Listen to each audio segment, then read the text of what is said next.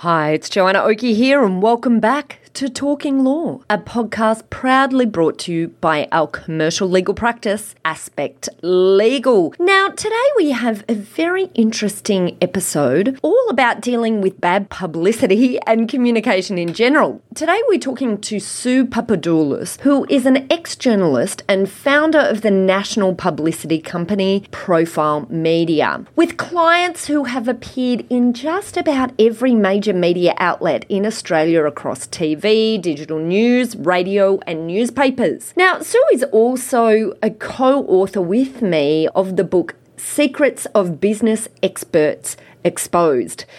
And today we are talking about how to deal with bad publicity and also about communication in general. I wanted to speak with Sue about this topic because we've recently witnessed a flood of defamation allegations. And whilst there are legal avenues, sometimes it's also useful to investigate what else can be done and how to protect organisations against issues repeating and occurring in the first place. So here we go.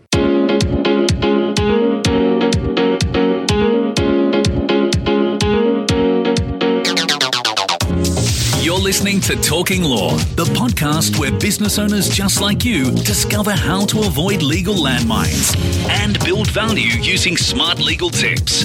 Join your host, Joanna Oakey, as she cuts through the legal jargon and gives you clear and simple, actionable legal strategies, which will get you optimal business results.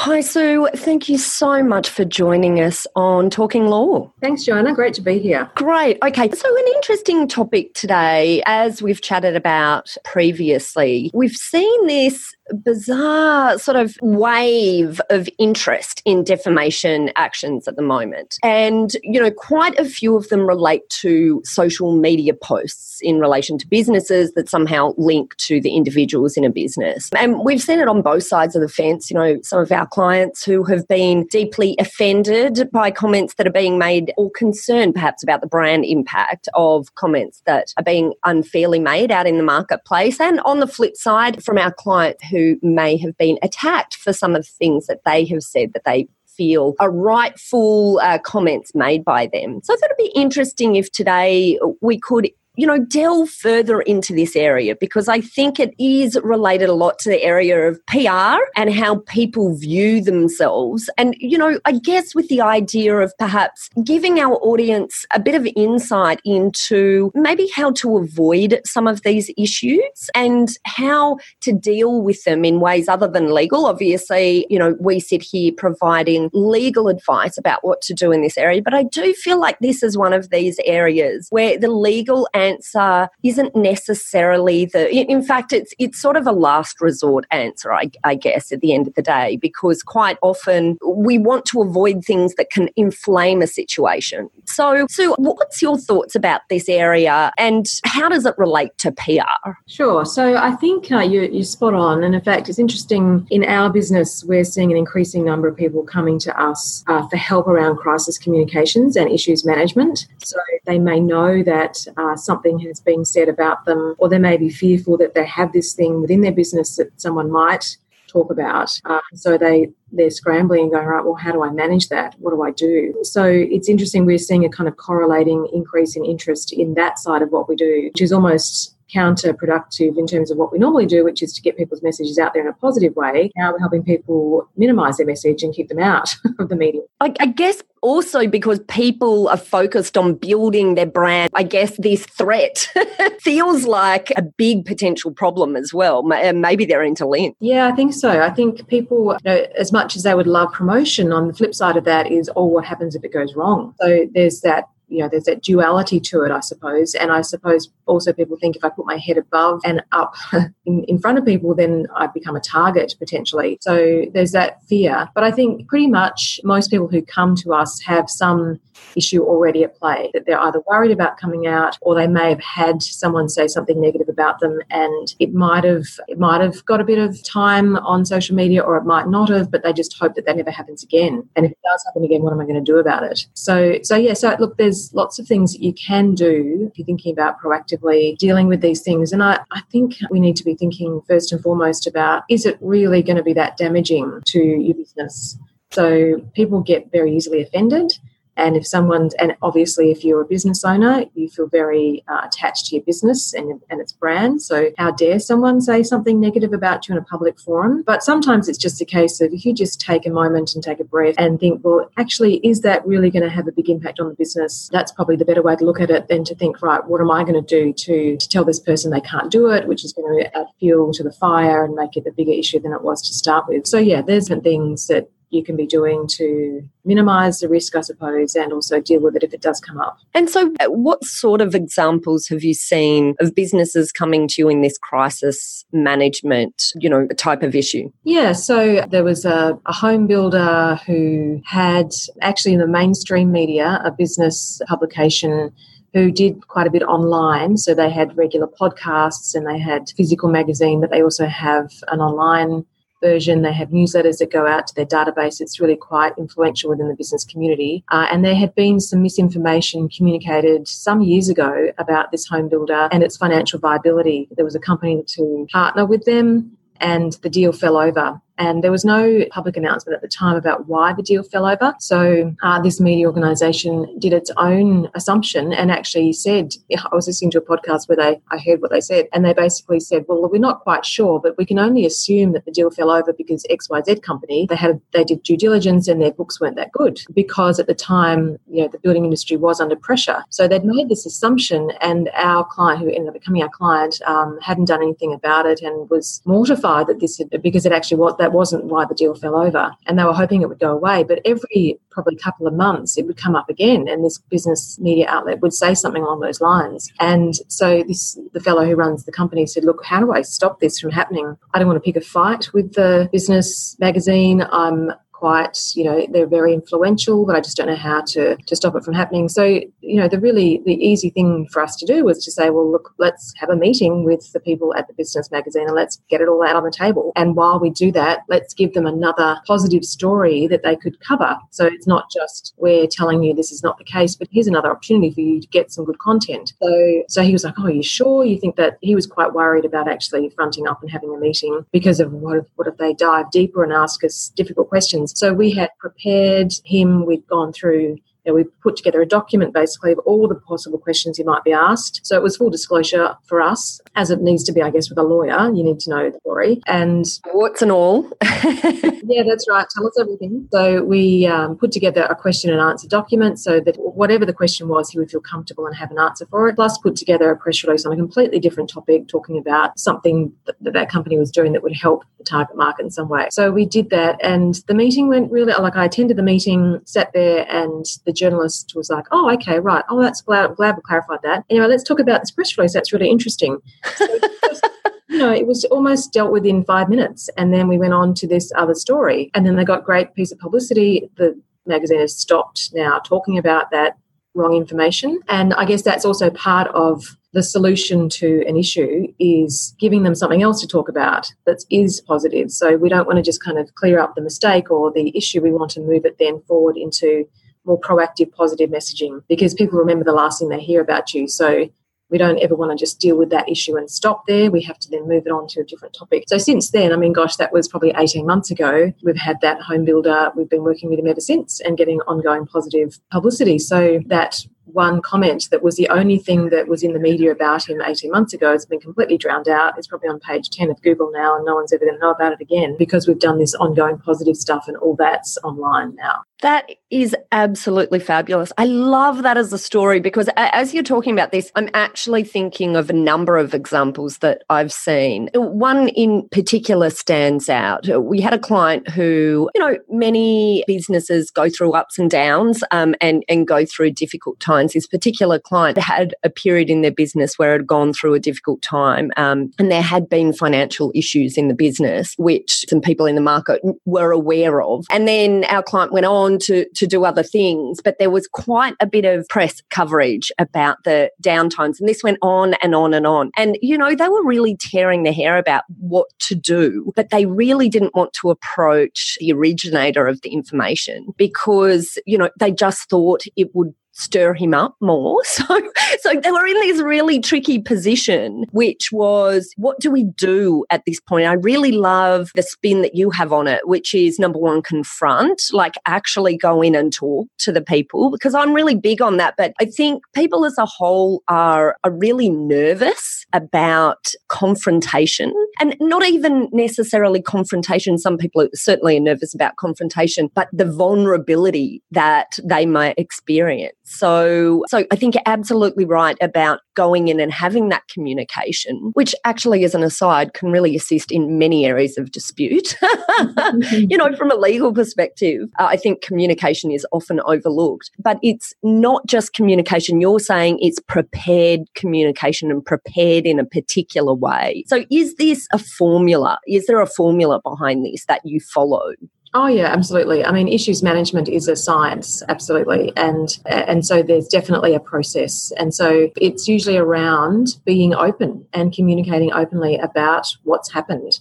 So we see this in bigger situations. And you know, if I gave you an example of something that everyone would probably remember is the the cheating scandal, the cricket Australian team being caught cheating in South Africa, and you know, if we cast our minds back to that, you know, the CEO, the then CEO of Cricket Australia, James Sutherland, was kind of like a rabbit in the spotlight in some regards in his first media conference. He was trying not to say the word cheating. And at the same time in South Africa, the players had been in a press conference where they said, yes, we cheated and it was the wrong thing to do. So, so James Sutherland was refusing to say the word cheating. And that, that became the whole thing of the press conference. Journalists saying, you know, why wouldn't you call it cheating? Would you call it cheating, James? And he just, he kept, down and it just looked ridiculous ridiculous. Like, just say the word because we all know that that's what happened. But I think people get caught up in, well, that's going to make it worse, or that's, you know, but all it did was make it it make him look um, like he was trying to hide something. So it does. So the formula really is around let's be open, let's take responsibility. I mean, really, when there's a crisis, people want to know what happened, know that there's a solution to the problem, and know that you've done something to make sure it never happens again. So if you've done something and that's the issue, then following that route is much better because once you've addressed those things and you may apologize and say, look, we, we got it wrong. We took responsibility. We got it wrong. We're sorry it happened. Here's what we're doing to make sure it doesn't happen again. There's nowhere else to go with that. People just can't keep bashing you over the head when someone's apologized and they're not going to do it again and they're making sure they don't do it again. What else are you going to say? That so you kind of dealt with it and, and then it's time for everyone to move on. And if someone keeps attacking you over it, then they're the ones that start to look bad. So you can kind of hold your head up high and say, yes, um, you know, I, have taken on board the, the problem and I'm dealing with it. But yes, definitely having a structure to it. So every time we're dealing with a client where there is a potential for the journalist to ask ne- negative questions, and if there is an issue, then obviously that's going to happen. You know, having some practice around that. We literally write a document where here's all the ugly questions you could be asked the questions you would hate to be asked on this topic, and let's workshop an answer that makes you look good, makes you look like you have taken on board the situation and that we're all moving ahead. And just that level of preparedness gives our clients much greater confidence going into that situation to start with, makes the journalists feel like they're completely across it. There's no question they can ask that rattles them. I guess that thing about the media, they do get a sniff for blood sometimes. Uh, And is that what they're looking for? They're looking for signs of nervousness so they uh, can hone in. Well, if it's a situation like James Sutherland or uh, the Dreamworld tragedy, another kind of issues management poster case where they feel like someone's on the back foot and trying to cover up or not give the full story or dodge responsibility or something, that's what they're looking for. And so if you're not displaying any of that. It's not about nervousness, it's really about ownership of the issue, I think, more than anything. You can be nervous and own your issue. That's perfectly fine. Most people are nervous when they're talking to the media, but there's no question that you don't have an answer for that's reasonable. Then they're like, okay, well, that seems reasonable. We just had an issue this week. We got a one of our clients is a construction company. They're, they're sharing um, back of house services. So there'll be some redundancies and they're going to share a CEO. So the C, one of the CEOs parted on Friday afternoon last week. So because we are, you know, we are doing proactive positive publicity for them, we had to tell had to tell the media. We had to. We couldn't just pretend it didn't happen because it would come out eventually. So better be on the front foot. You know, we put a press release out to the specific journalists we know who would be interested in that story. We knew they would come straight back to us. We'd already done the document. We'd already had the practice with the CEO talking about it. We knew the flavour that we wanted to present. Uh, we knew the areas he was hoping it wouldn't go down. We had answers for that anyway because we were proactive, because we went to the journalist said, here's this situation that's happened, you've got it first. The story came out in the paper the next day. It was pretty run of the mill. This has happened. The two companies are sharing back of house services. One CEO has left because of that.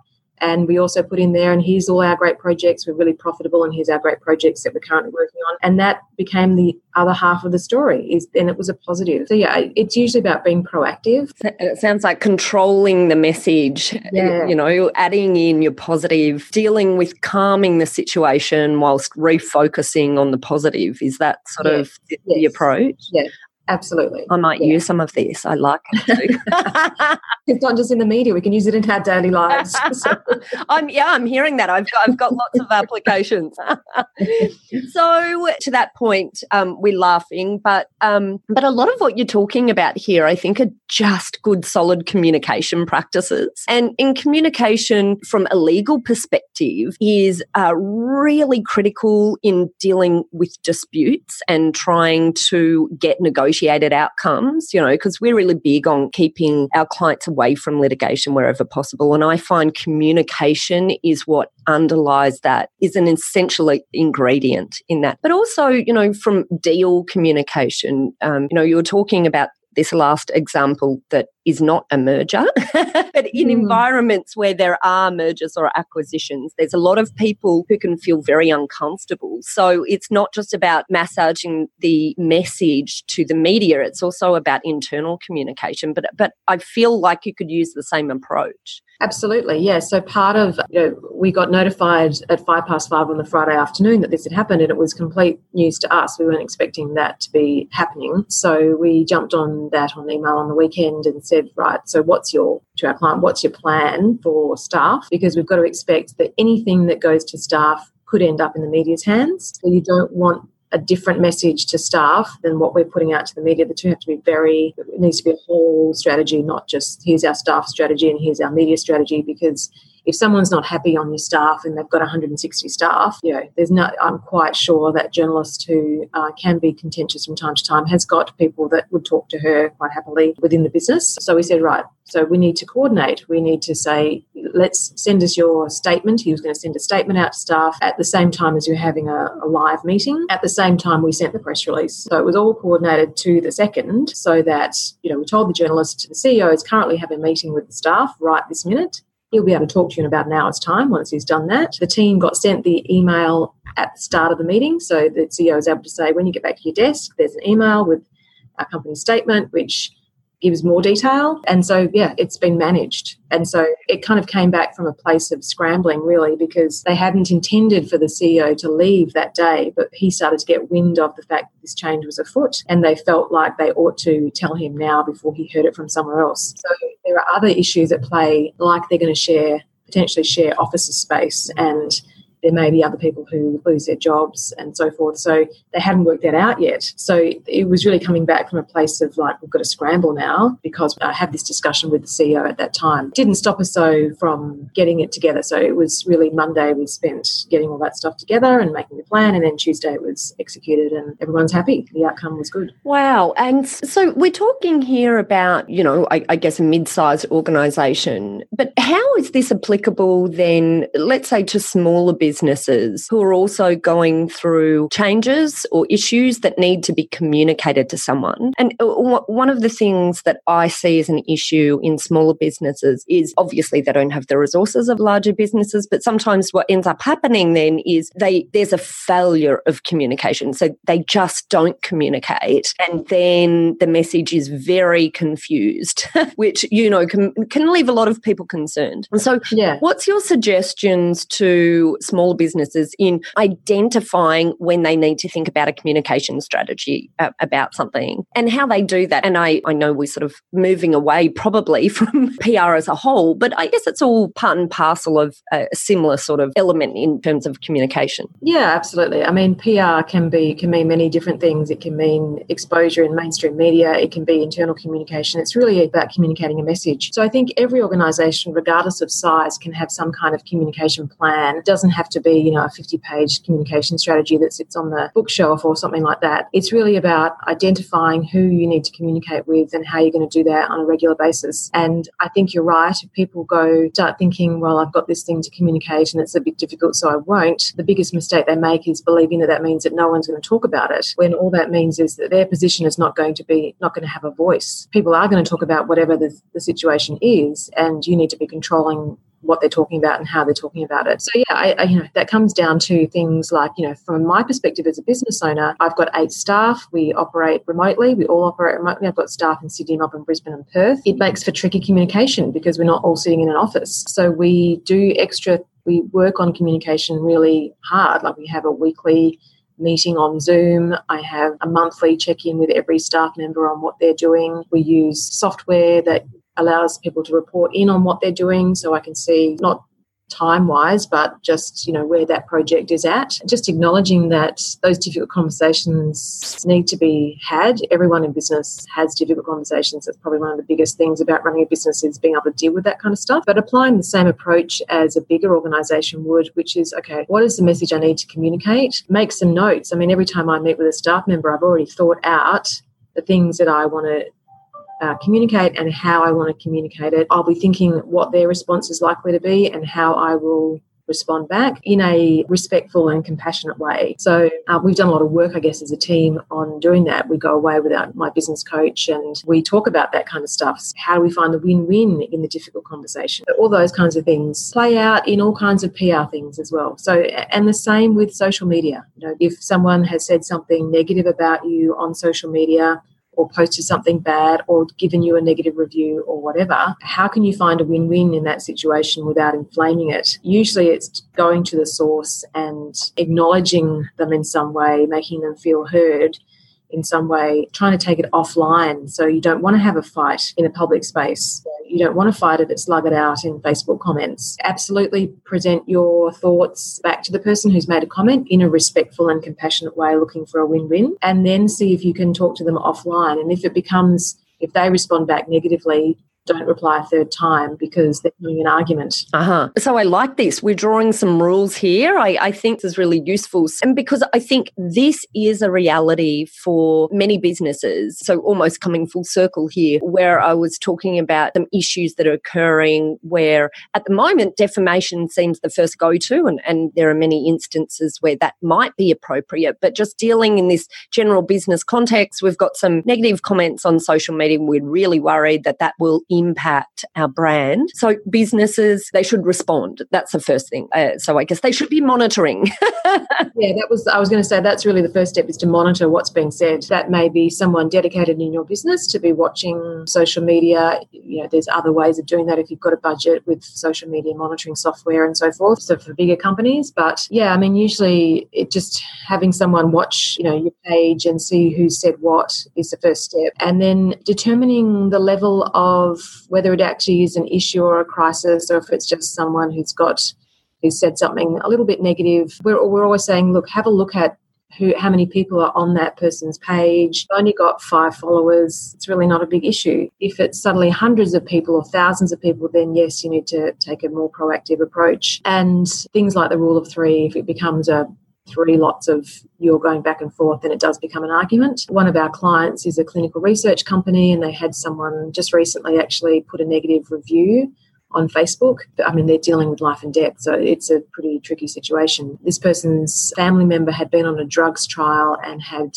it hadn't worked. Sometimes, I mean, drug trials can be to can actually be treatment, or it can just be to test a new drug. Could be a healthy participant. This person had cancer and the drug didn't work for her and she passed away. So that there's a lot of anger and upset falsely directed at the clinical research company. You know, that's a potential outcome. You know, they can't, doesn't mean it's going to work for everyone. So they put this really negative review on Facebook. So the response was so we got the CEO to call the person directly and there was a plan in place basically. He would call this person, talk through the issues, and just alert her to the fact that he would be responding on social media because it was appropriate given the uh, severity of her comments that he would be responding. So to give her a heads up that it was coming as opposed to whacking it on there and seeing what she was going to say next. That's a great idea. Yeah, so it just calms everyone down and then that person can go, okay, well, I've been heard. And that's really what often it's about. Someone has heard me and has responded to my upset. And I think I want to hear the end of this story, but just, you know, I had a, a passing thought. I, I think it's what sometimes is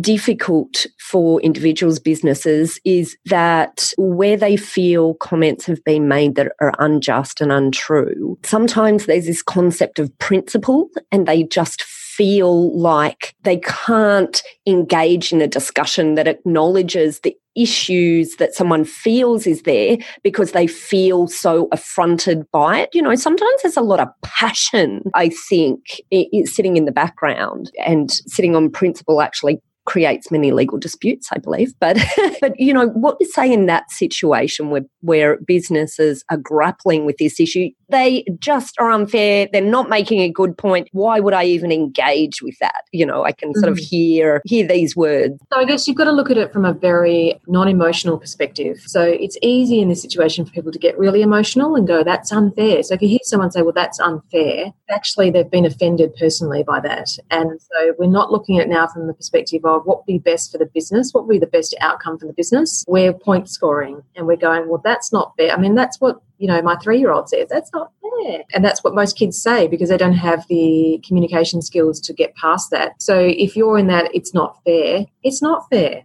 you know but but really do you want to have this impact on your business for example there was another person who talked to me about a situation where they did have really unfair comments and highly emotional comments being made on their social media channels and it had really annoyed the CEO. Like he was just you know angry and and like I'm not even giving the time of my time of day. I said, okay, so what would be your ideal outcome? You know, well for them to stop saying it. Okay, so what would we need for that to happen? And putting yourself in their shoes and go, well, what would take the wind out of their sails to be talking about this kind of stuff? And he got down to, well, there've been all these other issues and they have been refusing to allow them to come to meetings and so they weren't being heard. So this person felt like the only way of being heard was to vent it on social media. If you can't do it yourself, can you get someone on your team to talk to them and bring them in and have a meeting and just talk out the issue? It doesn't have to be you.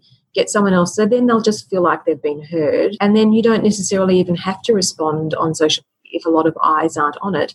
Maybe someone else on the team does or the business does. And in that process, they're just going to stop doing it. Otherwise, they're going to keep doing this and they're going to keep doing it for the next six months. Do you want to keep dealing with this for the next six months or do you want to find a way to bring it down a notch or two and hopefully prevent it? After some reflection, he went, you know what, you're right. I will get, I can't do it because I'm really annoyed because I had named him in the post and everything else and it was unfair. So he got someone else to bring them in. They had a conversation, and you know it's dealt with. It's stopped. So you've got to kind of, I guess, have a bigger picture perspective. If you want to keep dealing with the same thing over and over again, then you know don't respond, I guess, and don't get dragged into it but the likelihood is is that person is going to continue to feel that they haven't been heard and they're going to continue to make snarky comments and and upset you. And and you don't want to feel that level of upset for the next 6 months. Look i just think you have given some you know really wise advice today and given a really good extra dimension i think to this whole concept of of how we deal with a message as a whole. I think that that's really the underlying um, element of what we've been talking about. So, so look, if any of our listeners want to reach out and contact you, how do they find you? Yeah, sure. Thank you, Joanna. So our website is profilemedia.com.au or they can email us at info at profilemedia.com.au or go onto our, one of our social channels. But um, Yeah, I mean, we do a lot of things, I guess, beyond issues management. Issues management is one part, a lot of the proactive, positive publicity and content elsewhere online. But yeah, I guess it's one of those areas that people do feel sometimes uh, like it's a big scary area and they kind of don't even want to go there. Benefits of it are significant. You know, if you can control your message, it, that's really what it's about for customers is, is feeling like they know you and like you and trust you by the messages you put out there. So I encourage everyone to, I guess, be open to that, to the thought. I love it. I really love it. And we'll put a link through in our show notes and on our website at talkinglaw.com.au. If you are running along the beach or you're on your commute into work and do not have a pen handy, so don't worry, we'll give you the ways to uh, connect on through to Sue at Profile Media Communications. Well, Sue, thank you once again. It's been fabulous having you on the show. Thanks, Joanna. Well, that's it for this episode of Talking Law. Just as a quick recap, in this episode, we were talking with Sue Papadoulis all about communication, whether it's dealing with bad publicity, dealing with disputes, or just internal messaging. Now, if you'd like some assistance with the legal elements of an issue or a dispute you may be experiencing, then head over to our website at aspectlegal.com.au and there you can book in a free consultation with one of our legal eagles who can work you through the issues that you're experiencing at the moment and give you some ideas of how to deal with that. And if you'd like more information about the topic that we have been talking about today on Talking Law, then head over to our website at talkinglaw.com au and look for this episode where you'll be able to get a transcript of it and you'll also get a link straight through to Sue if you would like to talk to her in more detail about some assistance with PR in your organisation. Now, look, Sue is also a co author with me of the book Secrets of Business Experts Exposed. Now, if you'd like to take a deeper dive into some of the most important business tips and strategies that we cover in that book, that's great. All you have to do is pop us an email at inquiries at aspectlegal.com.au and in the subject line, just put please send me a book and we'll send you a complimentary copy of the book. Whoever said nothing comes free clearly hasn't met us. Well, look, that's it for today. I really hope you enjoyed this episode just as much as I enjoyed recording it. Thanks again for listening in. You've been listening to Talking Law, a podcast proudly brought to you by our commercial legal practice, Aspect Legal. See you next time.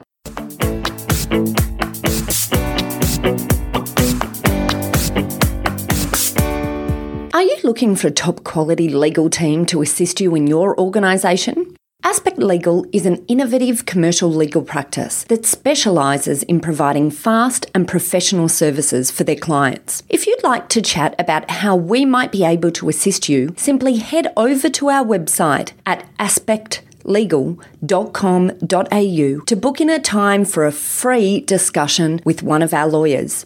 Thanks for listening to Talking Law. Tune in next time for more smart legal tips and tricks to keep you clear of those legal landmines.